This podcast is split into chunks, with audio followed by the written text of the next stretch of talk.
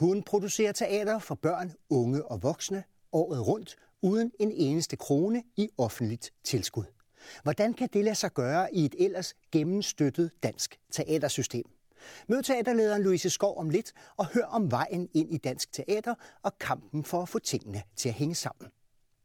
Inden da har vi klip og anmeldelser fra teaterudgaven af den franske provokatør Michel Houellebecqs roman Underkastelse, der spilles på Betty Nansen, Mungo Park i Allerød, hvor den amerikanske soldat og whistleblower Bradley Mannings historie er blevet til en monolog, og endelig Det Kongelige Teaters tilbageblik på oprørs- og hippiegenerationen i musikforestillingen otteogtres.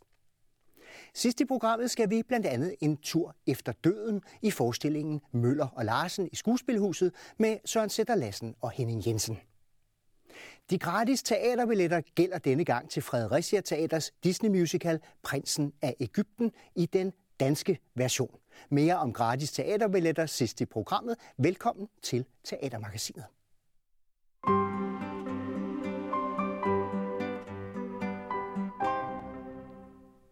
Hvordan opretholder man et frit samfund, når en stor del af de talende og regerende klasser åbenlyst og med stolthed hader og foragter alt, hvad der kan betragtes som europæiske eller nationale værdier og normer? Sådan er afsættet for franske Michel Houellebecqs misantropiske fremtidsroman Underkastelse fra to tusind og femten, nu omsat til en monolog på Betty Nansen Teatret, hvor i hovedpersonen, spillet af Lars Brygmann, universitetsprofessoren og ateisten François, fortæller om et liv, der keder ham til døde med jagt på kvindelige studerende som eneste afveksling. Lettere adspredt følger han med i en samfundsudvikling, hvor de franske overklassesocialister i læfleri for islam og afsky for højrefløjen lader Frankrig forvandle sig til et muslimsk samfund med Koranen som øverste lov. Og pludselig forvandles François' liv også. For nu kan han, handyret, jo svælge i de kvinder, han ifølge islam er så klart overlegen, blot han konverterer. Og da ingenting betyder noget for ham, gør han det gerne. Gysende, grumt og grimt er det, både François som menneske og det samfund, der omgiver ham. Og som François er Lars Brygmann perfekt. Småslidt, med den begrænsede mimik og lidt flade stemme, der nu er hans, virker han som inkarnationen af en livstræt intellektuel, mens et kor af tavse kvinder og ægne sexobjekter, instruktøren Anja Berens geniale tildigtning, fungerer som en uhyggelig rammende demonstration af Houellebecqs fremtidsvision for Europa, hvor alle fremskridt i form af ligeret og personlig frihed er bumpet tilbage til mellemøstlig middelalder. Og mens jeg er i gang med forskellige luderrøve, som ikke giver mig den mindste smule nydelse, genfinder Frankrig en ny optimisme. Mohammed Ben Abbes bliver hyldet som en succes allerede efter de første par uger. Kriminaliteten er faldet. Den er reduceret til en tiendedel i de hårdest belastede områder. Arbejdsløsheden er også faldet. Og det skyldes til dels, at kvinderne forlader arbejdsmarkedet, men også, at man har forhøjet børnetilskuddet, der gør det mere attraktivt for kvinderne at blive derhjemme. Og i starten, der brokker ved venstrefløjen sig over det her symbolske tiltag. Men da arbejdsløshedstallene kommer frem, så stopper brokkerierne lige på stedet. Mohammed Ben Abbes har gjort klart, at kernen i den økonomiske tankegang er familievirksomheden. For, som han meget bevæget har spurgt, findes der noget smukkere end solidariteten, når den udvises inden for familieenhedens hjertevarme rammer? Det mest forbløffende er, at den her hypnotiske magi, han har haft lige fra starten af, den bliver ved med at virke. Og at hans planer stort set ikke møder nogen modstand. Men venstrefløjen har jo altid været i stand til at acceptere asociale reformer, som ville være blevet mødt med heftig modstand, hvis de samme reformer var kommet fra højrefløjen. En skuespiller fortæller et andet menneskes historie om en kvinde, der følte sig fanget i en mands krop, om en svær opvækst i en lille flække i U S A, om en mand, der for at mande sig op, valgte karrieren som soldat, blev oprørt over, hvad han så af grusomheder og fortielser i Irakkrigen, lækkede syv hundrede og halvtreds tusind sider fortroligt materiale, blev dømt til femogtredive års fængsel og i to tusind og sytten benådet af Barack Obama og skiftede køn. Fortalt og spillede loyalt fra begyndelse til den foreløbige slutning sidste år, hvor Bradley, nu Chelsea Manning, næsten som et dramatiseret dokumentarprogram. Ordentligt, godt gestaltet af Anders Budde Christensen, ene mand på Mungo Park-scenen, med fin brug af teaterets virkemidler, lys, lyd, videoprojektioner i og omkring et glasbur, sindbilledet på de hemmeligheder, Mannings liv var fuld af, og samtidig en stærk illustration af såvel den kodecentral som det fængsel, der udgør vigtige stationer i Mannings liv. Hvad jeg savner er dramatikerens overordnede, samlende og fortolkende greb om fortællingen. Det bliver hele tiden en til en, så skete der det, og så skete der det. Og vel er den virkelige historie stærk i sig selv, og vel er det fint at få et stykke nutidig U S A-historie sat på en dansk teaterscene, men forestillingen fortaber sig undervejs i små episoder, der sikkert er sande, men ikke fører nogen steder hen rent dramaturgisk. At Mannings vej mod friheden var lang, afspejles derfor ufrivillig i oplevelsen af forestillingen. Bradley, Bradley Manning. Han vokser op i Crescent, Oklahoma, U S A. Sådan en lille flække. Det er store, brede veje, pickup trucks, støv. I et skur af krydsfiner skal Bradley udføre sit arbejde. Stillestående. Og mængden af af data fra hemmelige rapporter i fuldstændig vilkårligt hierarki på tre skærme er enormt. Jeg, jeg vender tilbage til min celle. Jeg er i live åbenbart. Vogue vil have mig til at fokusere på forsiden af deres September issue.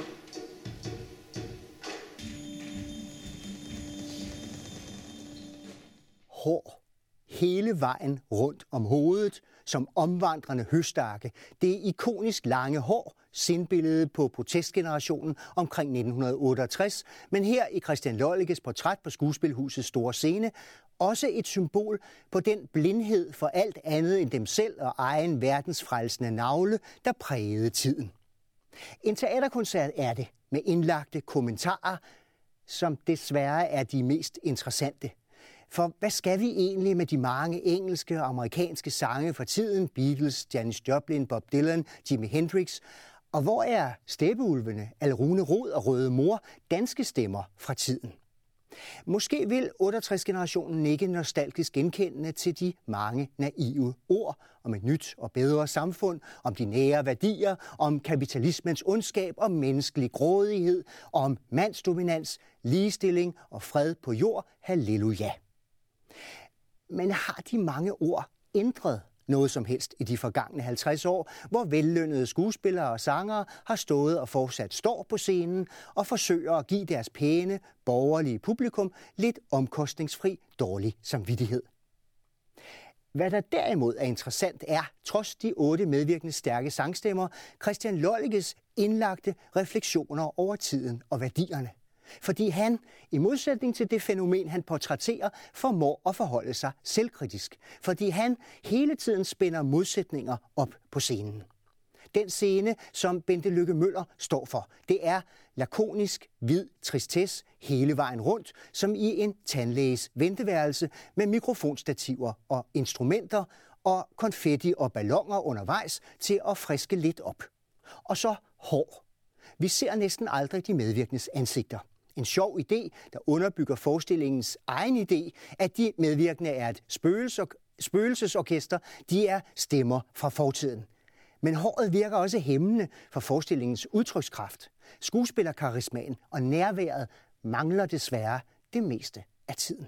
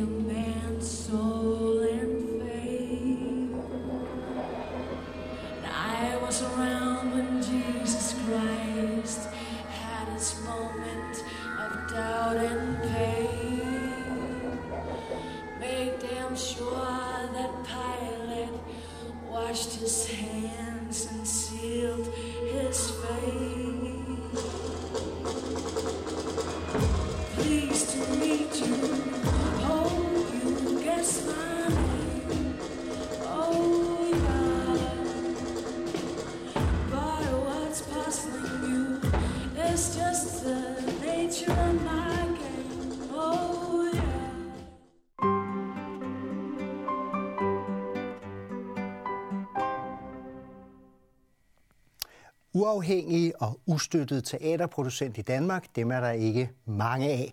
Men Louise Schouw, du er en af dem. Hvordan er livet som teaterproducent? Jo, altså det er sindssygt hårdt, og øh, jeg synes, at man skal, hvis man ikke kan lade være, så øh, hvis man kan finde på noget andet at lave, så synes jeg i hvert fald, man skal gøre det. Men nu er det sådan endt sådan, at jeg er blevet teaterproducent og har været det i snart tyve år. Øhm, men jeg, jeg, jeg synes, at... Øh, Altså, det, det, vi, på vores teater, der, der er det sådan, at vi har en ild alle sammen, og har lyst til at gøre det, og det er egentlig derfor, vi gør det.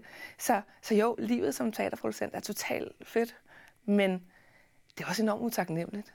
Øh, fordi... hvad, hvad er det, der er utaknemmeligt? Jamen, det er fordi, når, når man er øh, selvstændig teaterproducent, og man ikke er støttet af nogen, så er man ligesom øh, under nogle, nogle andre Øh, krav inden for Kulturstyrelsen, når man skal tjekke i hoved og røv hver evig eneste gang. Og så er det faktisk lige meget, om man tropper op med at have øh, Sonja Oppenhagen på rollelisten af Henrik Kofod. Altså, så skal de man stadigvæk indsende deres C V og du ved, altså alt sådan nogle helt formalier i, som om man er et lille nystartet øh, øh, børneteatergruppe. Og det er vi jo overhovedet ikke. Vi er jo blevet kæmpe store i, i, igennem årene. Men man er ligesom underlagt øh, alle de der ting, som, som øh, altså, det er lige meget, hvor stor man bliver som, som selvejende institution, øh, så, øh, så er man stadig underlagt alle de der, mm, fordi man netop ikke er statsstøttet. Og det, det synes jeg, altså, det bliver man en lille smule træt af, ikke? ikke, at, ikke at blive anerkendt som det, ja, man faktisk det, altså, ikke, ja, altså, fordi egentlig så, altså, jeg, jeg er et af Danmarks største turnerende teatre, vi spiller tre hundrede opførsler om året rundt omkring i landet, øh, og, og, og jeg lønner mellem fyrre og halvtreds teaterfolk hver eneste år. Og det har jeg jo gjort de sidste mange, mange år. Altså, jeg tror, det er, ja, de sidste ti år har vi spillet i hvert fald tre hundrede opførsler om året. Øh, men, men, men faktisk så, altså, man bliver ikke helt anerkendt for det. Øh, og slet ikke i den genre, jeg er i. Altså, for jeg laver jo meget folkeligt teater. Og det der med at lave teater, som folk rent faktisk gider se, det, det er... Øh, det er altså lidt... Øh, det kan man ikke helt tillade sig øh, altid. Jeg tror, der er mange, der vil tænke... Louise Schouw Teater, har vi set en forestilling af hende? Ja, altså det, det har man. Altså det var sådan, at øh, for i år, der, spillede, der spillede, blev spillet fem hundrede tusind, altså solgt fem hundrede tusind børnebilletter over hele Danmark. Og faktisk over halvtreds tusind af dem, altså over ti procent af de børnebilletter, der blev solgt, det var faktisk forestillinger, som jeg havde lavet. Øhm, Så, og det er jo så bare børneteateret, og det er fordi, jeg leverer forestillinger til mange af de stationære teater. Så jeg leverer sådan lige nu, der spiller en af mine forestillinger, Vitello, spiller på Odense Teater, har spillet i, nu på anden uge, og den faktisk for tredje år i træk spiller Vitello på Odense Teater, udsolgt, ikke? Øh, og, og, og jeg laver også forestillinger på alle mulige andre teater. Så man siger, mit teater, det er jo, det er jo både forestillinger, vi laver ud til Danmarks Teaterforeninger, hvor den spiller... Altså i, i teaterforeningerne over hele landet, Sønderborg Teater, Rønne Teater, øh, Frekshavn Teater osv.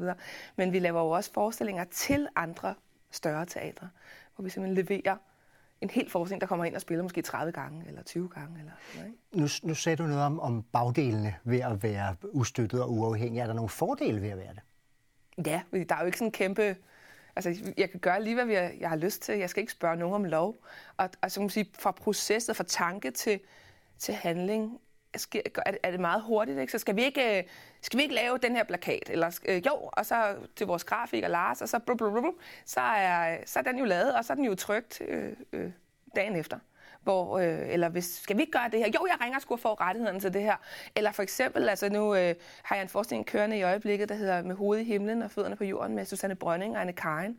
Og det var egentlig bare, fordi Anne Karin er en af mine veninder, og, og hun var ved at klippe mig mit hår, og så sad jeg hjemme i hendes køkken, og hun klippede mig, og så siger, så, siger, øh, så kom vi til at tale om den her forestilling, øh, vi havde lyst til at lave, og så opstår det i, ja, det skal vi lave.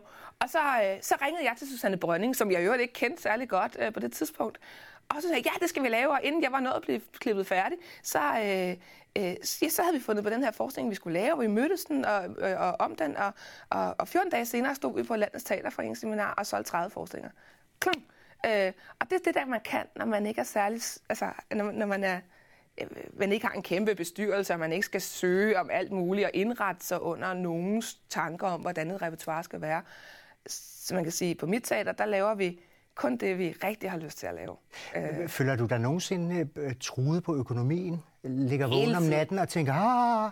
Altså hele tiden, altså i starten, der vågnede jeg, øh, nu er jeg blevet lidt mere hardcore, ikke? Men øh, altså, gudskelov har jeg nogle folk ansat, som også heller ikke lægger sig syg for et godt ord. Det var altid min største skræk, det er det der med, når man lige pludselig har femten mennesker på løn på nogle forestillinger, og så øh, tænk, hvis der sker dem noget. Altså det er faktisk min... Jeg har altid sådan, nu fordi Vitello der kommer hjem på fredag, så den spillede i, i to måneder igen. Nu har den spillet to hundrede og halvtreds gange, ikke, i træk, ja, over nogle, nogle år. Ikke? Øhm, og så kan jeg, jeg bliver altid så... Når de så kommer hjem, fordi bare det, der ikke er sket dem noget. Det er jo mit ansvar, at de er rundt i landet. Jeg, altså, og alle mennesker, der sker jo noget øh, i trafikken. Og, øhm, så, så jo, altså på den måde, der er jeg... Øh, det er ikke, jeg er egentlig ikke så... Altså, jeg er sådan rimelig afslappet i forhold til penge, så jeg er ikke sådan... Øh, Øh, økonomisk øh, agtigt. Jeg er mere sådan menneskeligt, at jeg har alt ansvaret for de her fyrre til halvtreds teaterfolk om året, og, og jeg vil godt have, at det går dem godt, og det går altså... At, øh, og går det også godt for de teater? Tænker du næste sæson, den bliver endnu bedre end den her? Ja, det skal jeg jo selvfølgelig tænke. Jeg er hele tiden sådan halvanden sæson længere fremme, og er i dialog med dramatikere, og hvad, hvad, øh, hvad skal vi lave, og hvad har vi lyst til at lave, ikke? Øh, så øh, jo, det... Øh, Det går rigtig godt for, for os. Jeg synes også, det er jo også et netværk, at jeg sælger, jo, sige, jeg sælger tre hundrede forestillinger om året, eller spiller tre hundrede forestillinger om året, så man sige, i hvert fald to hundrede og halvtreds af dem, det er jo, det, det er jo til det samme. Så, øh, fordi så, de har haft en god oplevelse ved at købe teater hos mig, og så, øh, ja, så, så køber de det jo igen, og det er jo dejligt. Og det samme er jo også, når vi spiller en masse skoleforestillinger. Jeg har en Villas fra Valby og Vitello, som er meget populære forestillinger, der spiller for indskolingen. Og det er nogle bøger, de læser i indskolingen. Og det vil sige, jamen altså skolelærerne, de, jeg har jo fået et kæmpe netværk af skolelærer, der køber mine forestillinger, både i Musikhuset i Aarhus, hvor vi spiller stationært, og ude i Ishøj Kulturcafé, hvor vi også spiller stationært. Fordi øh, jamen de kommer jo så hver gang, fordi der kommer jo altid nye børn i, i, i indskolingen, kan man sige, ikke? Så det er jo det er et kæmpe netværk, og det er sådan et kæmpe net, man sådan har, jeg har brugt tyve år på at, at, at lave. Ikke? Og også et netværk, som skal holdes ved lige, og det bruger jeg meget tid på. Sagde Louise Schouw, teaterchef.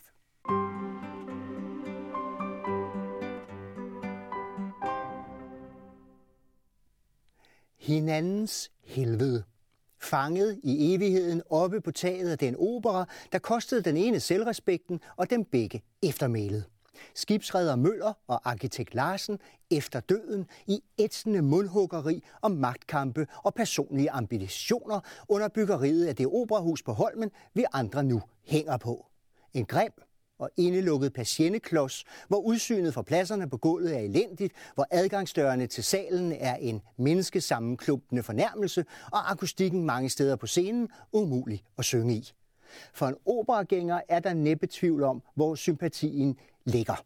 Men dramatikeren Jakob Weiss formår at afbalancere sine to portrætter, Møller med det stive faderkompleks og Larsen med selvmedlidenheden i skarp konkurrence med selvglæden. Og Søren Sætter Lassen som Møller, en lille panettengrynet gamling, og Henning Jensen med lige dele væs, klynk og smerte i stemmen som Larsen, udleverer og forsvarer dem i samme sublime åndedrag. Om ikke andet, så får to stjerneskuespillers eminente, fuldendt artikuleret og kropsligt skræmmende ægte udtryks skyld, nyder man denne begavede komedie, som instruktøren Thomas Bendixen virkelig får til at svirpe. At tredje hjulet i komedien, en terapeutisk engel, spillet af Amanda Collin, forklædt som hashpåvirket ung kvinde, virker mindre overbevisende, er tekstens skyld, ligesom slutningen virker fed. Men undervejs er vi mere end godt underholdt, mens vi samtidig nyder kloge ord om menneskelige ambitioner og komplekser i den evige kamp mellem kunst og kapital. Møller og Larsen spiller sidste gang i Skuespilhuset den treogtyvende maj. Jeg er ved at være træt af det her. Hvor længe har vi siddet her? Jeg har ingen anelse. Det heller ikke jeg. Tiden er jo ikke til stede længere. Alt kan pludselig blive så uendeligt og så ligegyldigt. Døden er Larsen. Døden. Jamen, jeg kan kun give dem ret, og derfor foreslår jeg, at vi holder fast i udgangspunktet og forbliver dis. Ja, det er jo også noget, de forstår dem på, ikke sandt? Og hold fast! Vi kan jo ikke alle sammen være troløse og flamboyante. Er I to sure på hinanden? Åh, det er en længere historie. Skal I der noget? Nej, ikke sådan lige med det første. Jeg ved selvfølgelig ikke, hvad dem her Møller. Har de planer for dagen? Herr Møller. Herr Larsen. Rygterne siger, at Det Kongelige Teater planlægger at sætte skuespillet Amadeus op i næste sæson. Amadeus er flittigt spillet herhjemme. Aarhus Teater, Østergasværk, Folketeateret og Aalborg Teater har spillet den. Og så var der jo Det Kongelige Teaters egen udgave i nitten toogfirs med Ole Ernst som geniet Mozart og Jørgen Renberg som hofkomponisten. De samme rygter siger, at det denne gang er Søren Sætter Lassen, der skal spille Salieri, manden, der er en ferm komponist, men mangler geniets uafviselighed, mens den unge Simon Bennebjerg skal spille rebellen, den evigt fnisende og pruttende Mozart. Igen, ifølge rygterne, skal forestillingen sættes op på gamle scene med et mindre kammerorkester på scenen, og det hele instrueres af Kasper Holten en gang til næste forår. Vi glæder os. Efter endt ombygning genåbner Østergasværk Teater til efteråret, og det er samtidig Emmet Feigenbergs debut som teaterchef på såvel Gasværket som Teaterrepublik. Han åbner med musikforestillingen Pelle Erobreren, der får premiere den femogtyvende oktober. Forestillingen er en importvare fra Sverige, hvor Helsingborg Stadsteater spillede den i sidste sæson. Hovedrollen som drengen Pelle er ved at blive fundet, mens det ligger fast, at Thomas Bo Larsen skal spille Lassefar. Og desuden medvirker blandt andre Kaja Bryl, Signe Egholm, Birgitte Råbjerg og Christian Halken. Det er også Kasper Holten, der står for iscenesættelsen af denne produktion. Og da vi ved, at han åbner næste sæson med en opsætning af musicalen West Side Story på Malmø Operaen med premiere i begyndelsen af september, er hans kalender således godt besat allerede nu. Det var på Østergasværk, at musicalen Jordens Søjler, baseret på Ken Follets mammutroman, havde urpremiere i sidste sæson under Pia Jette Hansens ledelse. Nu er hun flyttet videre til Bellevue Teateret i Klampenborg, og hun har taget Ken Follet med sig. Den første marts to tusind nitten får en anden af Follets romaner, Den evige ild, urpremiere som musical, begået af de samme, der stod bag Jordens Søjler. Forløbig er det kun sluppet ud, at Kasper Philipson skal spille den mandlige hovedrolle i dette drama om magtkampen mellem de to dronninger, Elisabeth den første og Maria Stuart. Og så skal vi til de gratis teaterbilletter. De gælder denne gang til Fredericia Teaters næste store musical, Disney-opsætningen af Prinsen af Ægypten, der skal spilles både på dansk og engelsk. Vi udlodder billetter til forestillingen søndag den trettende maj klokken femten. Og den dag er valgt, så alle, uanset bopæl, har mulighed for at være med. Vi har også valgt en dag, hvor forestillingen spiller på dansk. Så hvis man vil til Prinsen af Ægypten søndag den trettende maj klokken femten på Fredericia Teater, skal man skrive navn og adresse og sende det på en mail til teatermagasinet snabel-a d k fire punktum d k eller et brev til D K fire, Teatermagasinet, Rådmandsgade femoghalvtreds, toogtyve hundrede København N. Det var Teatermagasinet for denne gang. Husk, at teater ikke skal ses i fjernsynet.